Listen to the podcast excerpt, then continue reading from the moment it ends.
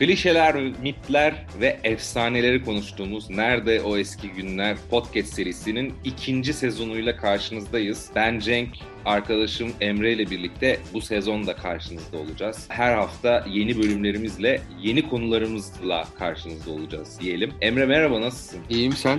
Ben de iyiyim. Çok teşekkür ederim. Bir tatil dönemini geride bıraktık biliyorsun. Sonra The Boss Rıfat tekrar ensemizde boza pişirmeye başladı. İkinci sezonun artık beklediğini söyledi. Biz de kayıt karşısına geçtik. Evet şimdi bu ilk programı aslında biraz şöyle diyelim. Bu sezon neleri daha çok konuşacağız? Biraz onu konuşalım istersen. Biraz da sonra bu çünkü biz ne yapıyoruz işte geçtiğimiz sezonda da dinleyenlerin aklında kalmıştır diye düşünüyorum. Nostalji meselesini biraz irdeliyoruz. Sosyal tarihi tartışırken, konuşurken bazı noktaları. Yani nostalji iyi bir şey miydi? Aslında her zaman iyi bir şey miydi? Yoksa kötü yanları da var mıydı geçmiş tarihlerin? Bu programın biraz sonlarına doğru da son dönemki teknolojik gelişmeler ışığında işte iletişim kanalları ne olacak ve bu acaba yeni nostalji nasıl yaratılacak sonraki dönemlerde? Bir dönüşüm oluyor mu? Tarihsel bir dönüşüm oluyor? Belki bunu çok kısa böyle sohbet modunda konuşabiliriz diye düşünüyorum. Ne dersin? Aynen haklısın. Yani evet genel tema buydu. Geçmişin gerektiğinden fazla olumlu bir şekilde aktarıldığı düşüncesindeyiz. Ve işte tematik olarak da onları inceliyoruz diyebiliriz genel olarak. Tabii popüler kültür ağırlıklı olarak yapmaya çalışıyoruz. Bunun paralelinde bir herhalde programlar yapacağız bu sene, bu bu sezonda diye. Çok güzel söyledin aslında. Popüler kültür meselesine yani bir keyword olarak değinmen iyi oldu. Çünkü gerçekten bizim ilgilendiğimiz biz aslında amatör tarih meraklılarıyız diye.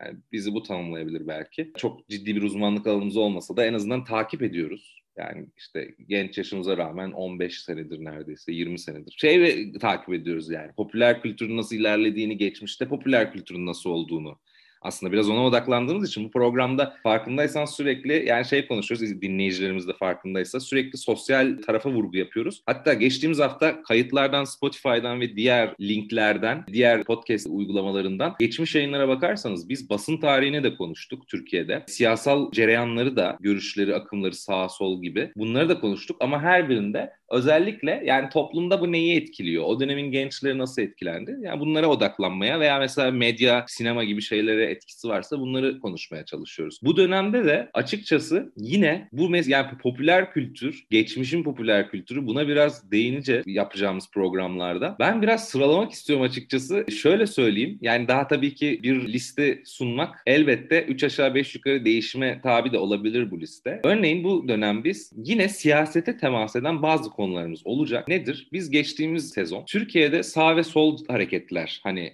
sağ ve sol cereyanları konuştuk ama mesela liberalizmi konuşmadık. Yani Türkiye'de gerçekten liberal bir damar var mı? Var aslında ama neyse bunu konuşuruz. Ne kadar güçlü? Mesela burada Türkiye'de liberalizmin tarihi. Bunu kimler üzerinden? Biliyorsun hatta ilginç siyasi şahsiyetlerde Besim Tibuklu değil mi? Konuşmuştuk. Ya şey var. İskoç aydınlanmasından mı alacaksın? Ee, ya çok, o çok eski olur belki. Yani hani evet yani Türkiye'de nereden alırız işte? 20. yüzyılı belki daha fazla işte burada bahsederiz. Her ne kadar küçük çaplı bir takım yani. Ya klasik liberal anlayışta diyelim. Siyasal liberal anlayışta aynı zamanda. Ya da iktisadi yani liberal, liberal Türkiye'de çok pejoratif yani olumsuz evet. bir anlam var gibi. Değil mi? Bu, yani bu, liberal dediğin zaman. Aynen öyle Emre. Yani şöyle söyleyeyim sana bu Fransa'da da böyleymiş aslında. Mesela bunu ben Fransa'ya böyle çok uzun yaşamış birisi değilim kısa süreler gitsem de ama genelde Fransa'daki hocalarımız bizim daha doğrusu Fransa'dan eğitimli hocalar bize bunu anlatırlardı okulda falan. Orada da liberal kelimesi veya işte tırnak içinde liboş kelimesi kullanılan ifadelermiş. Buna benzer ifadeler kullanılıyormuş. Biliyorsun zaten cumhuriyetçi şey bir cumhuriyetçi rejim. Ha Jacobinist işte damarlar üzerinden kurulan bir rejim olduğu için. Çünkü yani bir de ha, aynen. Şimdi şöyle bir şey söyleyeyim son cümle sözünü kestim. Türkiye de genelde Fransa'dan çok etkilendiği için Fransız düşünce sisteminden biraz öyle bir benzerlik var. De Fransa'da sol güçlü değil mi? Sosyalistler. Tabii tabii. Sol, devrimcilik.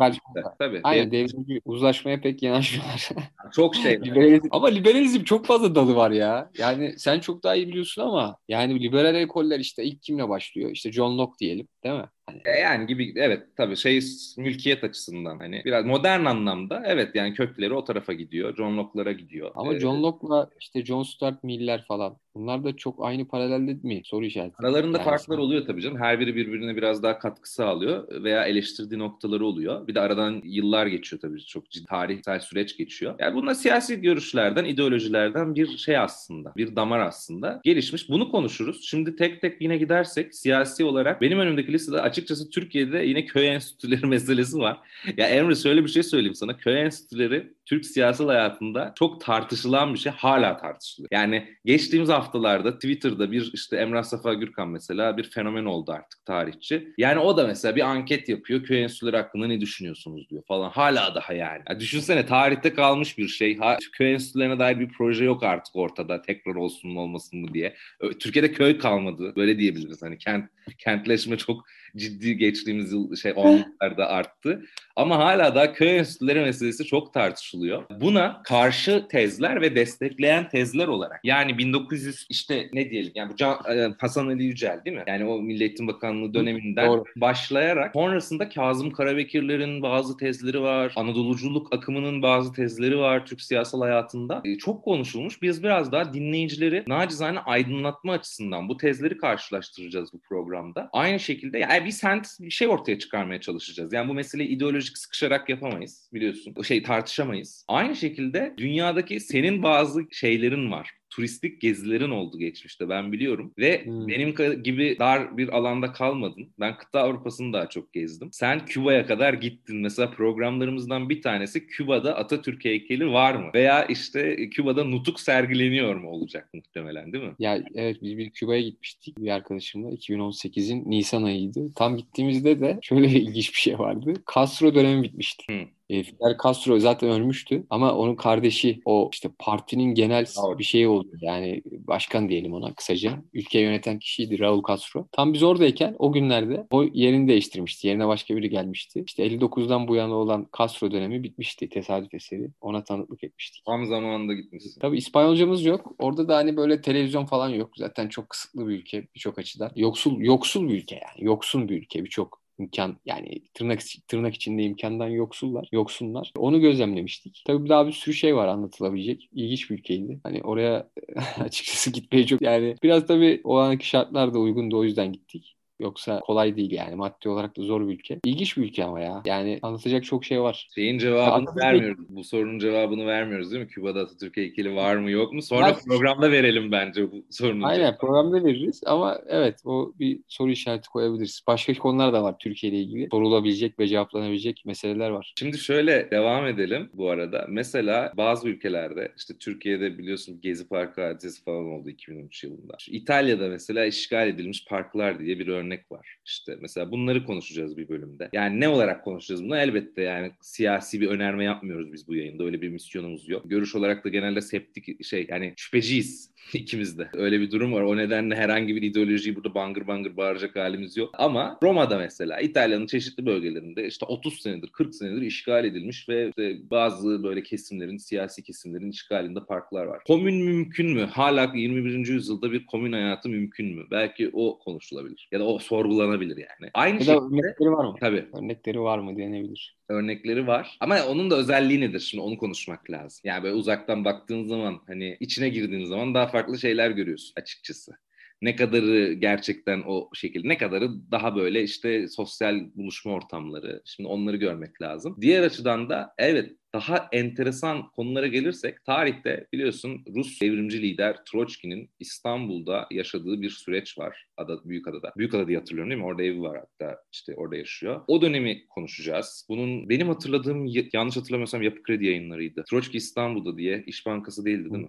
Doğru. Bir kitap var. Doğru. Onun üzerinden gideceğiz. Yeni dini bu New Age'de diyebileceğimiz yeni dini hareketler ya da yeni çağ akımları işte New Age akımlarını konuşacağız. 80'li yıllarda biraz daha tekrar nostaljiye döneriz. 80'li 80'li yıllarda, 70'li e, yıllarda Amerika'da bazı tarikat örnekleri var. Bu, bu dönemde de var. Yani dünyada din nereye gidiyor? Belki biraz onu konuşabiliriz. Yeni dini anlayışlar nereye gidiyor? Aynı şekilde Türkiye'de ve dünyada ama biz Türkiye'ye biraz daha odaklanırız. Ruhçuluk denen bir hareket var. Özellikle işte 20. yüzyılın ortası diyebileceğimiz belirli dönemlerde zirvesini yaşamış e, spiritüalizm akımının ruhçuluk deniyor buna. Türkiye'de çok enteresan isimlerin ruhçulukla ilgilendiği, ruh çağırma celseleri, işte seansları yaptığını biliyoruz. Hatta bir küçük bir şey verelim e, yayında konuşmak üzere. Kazım Karabekir'in dahi anılarında enteresan ruh çağırma ile ilgili meseleler var. Bunları konuşacağız. Anadolu'da dövme, daha sonra hangisini söyleyeyim? Hepsini söyledik aslında saydık. Ha bir de benim uz kendimi uzman saymasam da daha doğrusu senin de genelde yüksek lisansın ve eğitimin bununla ilintili ama ben biraz daha işte nedir yüksek lisans ve doktoram yaptığım alan olan istihbarat araştırmaları veya işte güvenlik istihbarat tarihi gibi konulara da değineceğiz ve neyi konuşacağız? Mesela işte Kim Philby gibi casusları. Yani İngiltere'de çok önemli işte casuslar bunlar 20. yüzyılda. Ve bu arkadaşın aynı zamanda babası gibi çok da bilinmeyen baba ve oğul Philby hadisesini işte bu insanlar 20. ve 21. yüzyılın ulus devletleri kurulurken hani sonraki devletler işte Suudi Arabistan gibi buraların hangi dönüm noktalarında rol almışlar bunları konuşacağız. Yani çok geniş bir spektrumda dinleyici kitlesinin e, merakını cezbedebilecek yayınlar olacak diye düşünüyorum. Ya şöyle o son dediğin maddeyi şöyle biraz açayım.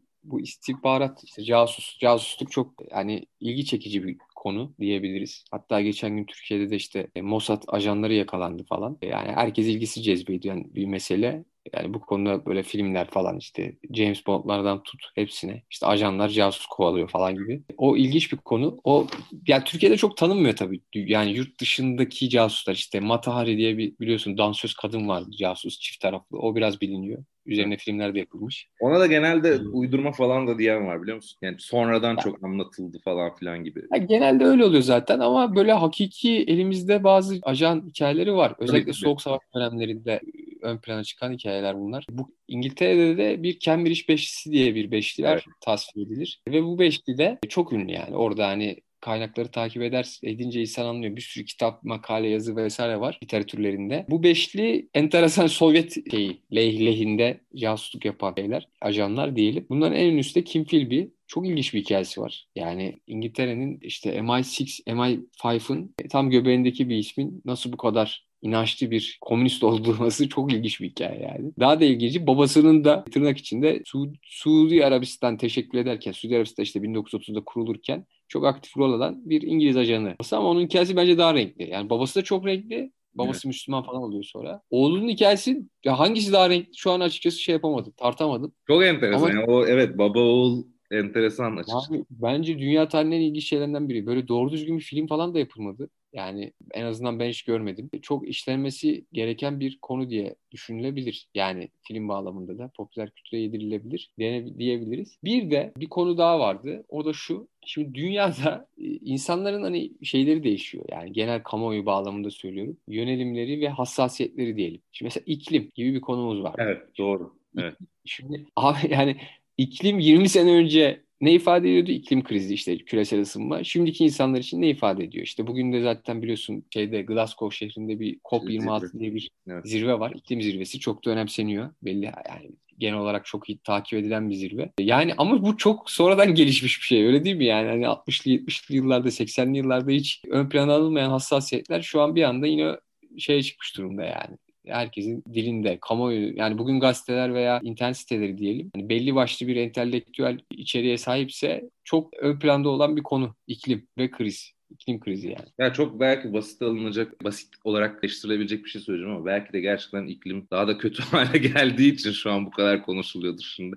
Ya öyle mi? Böyle bir durum da var yani sonuçta. Her yaz giderek daha sıcak geçiyor. Orman yangınları başladı. Zaten bütün dünya şey Avrupa ülkelerinde o Akdeniz çevresinde vardı. Türkiye bu sene tanıştı bununla yani çok geniş çapta. Evet konuşulması gereken ben şimdi listeyi sayarken unuttum doğru söylüyorsun. İklim meselesinin daha biraz tarihsel açıdan bakabiliriz. Bugün geldiği noktayı inceleyeceğiz. Şimdi biraz daha neyi konuşalım istiyorum son olarak açıkçası. Bu yayını, yayını çok da uzun tutmayacağız. Biliyorsun geçtiğimiz haftalarda Facebook bir açıklama yaptı ismini değiştirdi, şirket ismini. Meta ismini aldı. Bu çok enteresan bir şey. Senin demin söylediğine bağlayacağım açıkçası. Metaverse denen bir şey ortaya çıktı. Şimdi bunu muhtemelen ilgilenen birçok kimse araştırmıştır. Metaverse ne demek, neyi ifade ediyor? Zaten bir sürü işte YouTube fenomeni bununla ilgili işte bu konularda fütüristik şeyler paylaşanlar zaten videolarını çektiler detaylı bir işte araştırma sunanlar oldu falan. Açıkçası 20 senedir hatta 1994'ten beri 1994'te bir romanda geçtiğini biliyorum. Metaverse kelimesi biliniyor. E zaten 2000'li yıllardan beri de sanal gözlükler veya işte böyle oyunlar var. Gaming var. Kripto paralar bir yandan zaten gelişiyor iyice bir ekonomi oluşturuyor.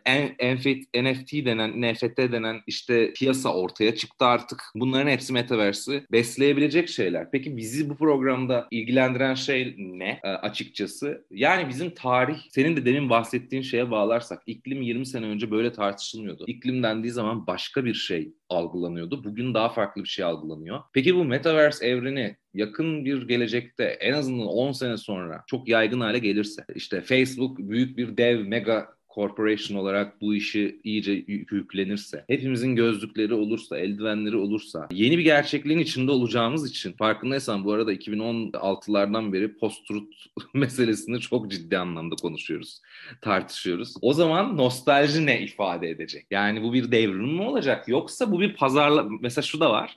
Bazı isimler de bunun bir pazarlama oyunu olduğunu şu anki bu metaverse tartışmalarının. Çok da böyle o teknolojinin çok ilerleyemediğini falan filan söylüyorlar. Facebook'un bunu çok beceremeyeceğini, biraz kendini kurtarmaya çalıştığını biliyorsun. Çok siyasal şeylere karıştı. Çok komitelerde dinlendiği, mahkeme süreçleri oldu falan.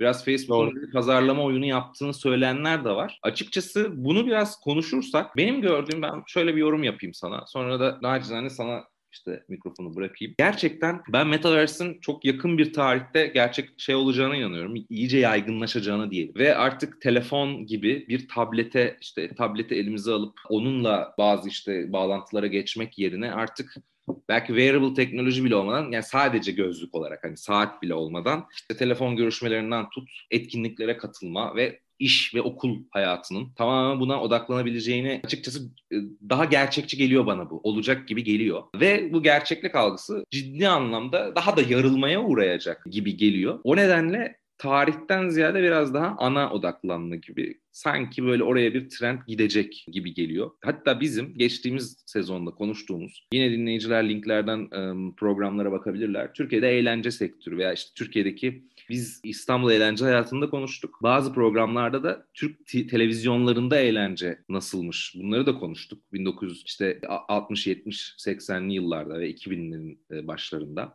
Çok ilginç bir noktaya gidiyoruz gibi geliyor bana açıkçası. Nostaljiye bakış da bu yönden değişebilir gibi geliyor. Ve şahsi bir de şunu ekleyeyim. Şahsi farkındaysan şahsi tecrübelerin giderek daha fazla kayıt altına alındığı, yani şu an zaten başladı bu sosyal medya ama bir noktaya doğru gidiyoruz ve şahsi tarihlerin artık yani bir şekilde o kütüphaneden ulaşabileceksin belki de e, sürekli. Bu nedenle yani tarihin de işte o sosyal tarih diyoruz ya giderek bireye doğru indiği bir döneme giriyoruz gibi geliyor. Bilmiyorum sen ne düşünürsün? Valla haklısın. Çoğu dediğinde o %100 katılıyorum. Şey var. Ya konuştuğumuz konular ne kadar değişiyor. Şimdi Metaverse diye bir şey var. İşte deepfake diye bir teknoloji var. Kripto paralar. Hani şu an gündemin en top yani sürekli periyodik olarak en gündemde olan 10 konunun 4'ü 5'i hatta belki daha fazla. E, şeyler bu bu meseleler. İşte TikTok'lar var. Evet. Yani Hani hayal edemeyeceğiniz şeyler, 3-4 yıl önce hayal edemeyeceğiniz şeyler ortaya çıktı ve hani biz hatırlarsın hologram diye bir teknolojiye böyle 10 yıl önce falan böyle evet. mucizevi bir şeymiş gibi bir şey atfedilirdi.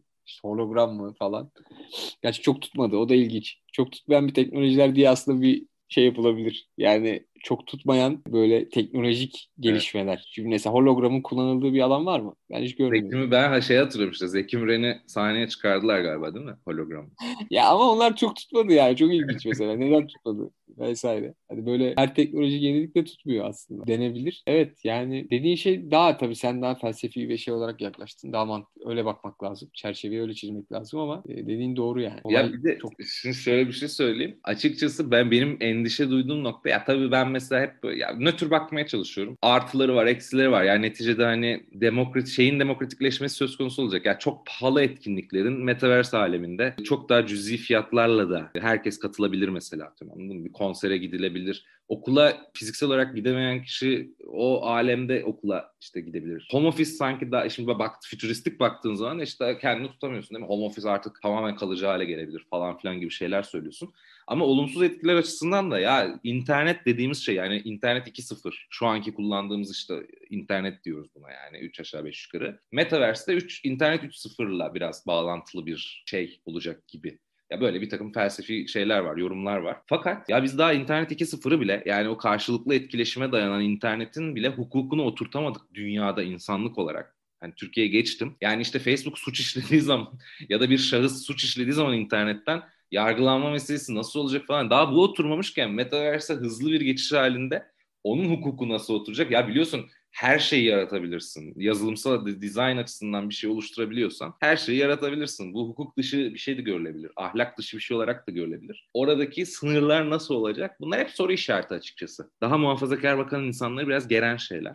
Bunu da kabul ediyorum. Ama söylediğin gibi açıkçası tutmayan teknolojiler açısından ya bu tutacak ya bu zaten dünya buraya gidiyor belli. Bu bir şey zaten. Bir teknolojik aletten bahsetmiyoruz. Yani bir olgudan bahsediyoruz. İnsanlığın yeni bir şeyinden bahsediyoruz işte bir etkileşim. Nasıl sosyal medya şu an? Hani TikTok diyorsun mesela yani. Geçtiğimiz yüzyıldan çok farklı bir iletişim hali var insanların. Buna benzer bir şekilde oraya doğru gideceğiz ama dediğim gibi yani bu ne kadar sürede olacak? Veya işte mesela teknolojik olarak bu altyapı yetecek mi? Böyle bir takım meseleler de var ama kesinlikle program bağlamında da konuşursak tarihe bakış değişebilir ya. 2050 2050 yılında bir Cenk ve Emre atıyorum. Başka birileri olabilir sadece biz diye söylemiyorum. O yaşa kadar yaşar mıyız bilmiyorum ama. E, bir Cenk ile Emre böyle bir program yapmak istediğinde çok fazla arşiv olacak ellerinde. Eğer bulut işte bu da, şey teknolojileri çökmezse tabii. gibi geliyor bana şahsi hikayeler üzerinden. Evet. evet. Valla toparlayalım mı? Bitirelim mi programı? Aynen. Olabilir.